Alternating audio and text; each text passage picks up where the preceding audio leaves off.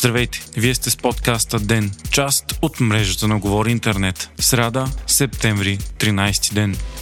Днес Урсула фон дер Лайен изнесе своята годишна реч за състоянието на Европейския съюз. Тя се смята за най-важната на годината в ЕС, защото отчита свършеното през годината и задава курса, който ще следва Европейската комисия през следващата година. Най-важното за нас бе, че фон дер Лайен ясно застана зад влизането на България и Румъния в Шенген, което се спира от години насам от Нидерландия и Австрия. Тя каза, че двете страни са доказали, че са част от шенгенското пространство и трябва да бъдат прияти приети без забавяне. Председателят на Европейската комисия говори за миграция и заяви, че охраната по границите е значително подобрена. Комисията и Европейският парламент вече много настоятелно искат присъединяването на двете държави в Шенген. Освен това, Урсула фон дер Лайен говори за състоянието на економиката на Съюза, за войната в Украина, правата на жените и особено много за зеления преход. Фокус на речта бе и върховенството на закона в страните от Европейския съюз и разширяването на Съюза. Най-сериозно впечатление на журналист 10 анализатори обаче направи силното застъпване на темите за европейската индустрия и зеленият преход. Според Политико, речта е била силен сигнал, че в областта на климата ЕСА преминава от регулации към изпълнение. Това означава, че председателят на Европейската комисия е дала сигнал към исканията на НП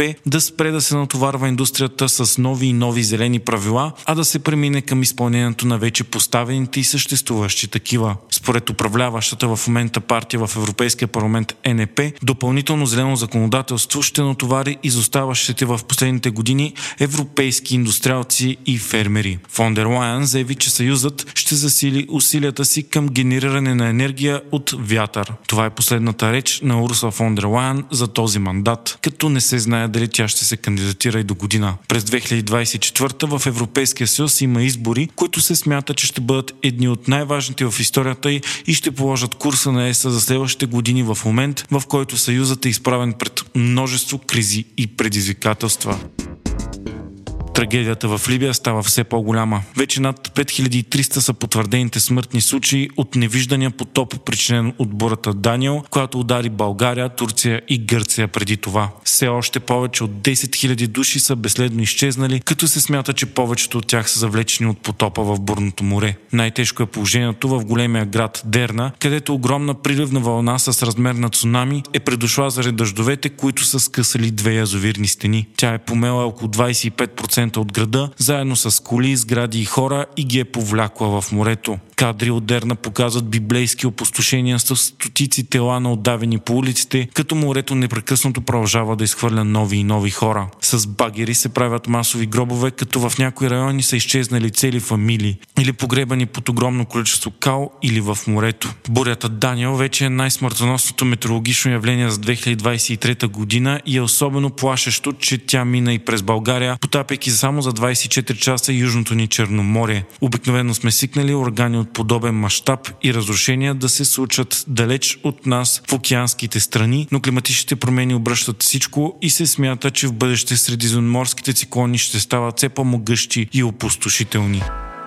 Украина е извършила тази нощ една от най-успешните си атаки срещу Черноморския флот на Русия. Украинските сили са ударили Севастопол с крилати ракети и са повредили най-малко два плавателни съда, единият от които за пръв път е руска подводница. Това е много важно, тъй като в момента подводниците са основната платформа на Русия за внезапни ракетни удари по Украина от Черно море, особено след потапянето на крайцера Москва.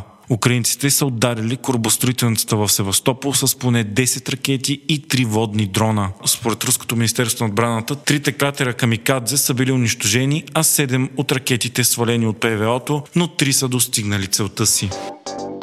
Срещата между Владимир Путин и севернокорейският лидер Ким Чен Ун се проведе в дълбокия изток на Русия в космодрума Восточни. Путин заяви, че е възможно военно сътрудничество между двете страни, а Ким каза, че подкрепа Русия в свещената война срещу Запада.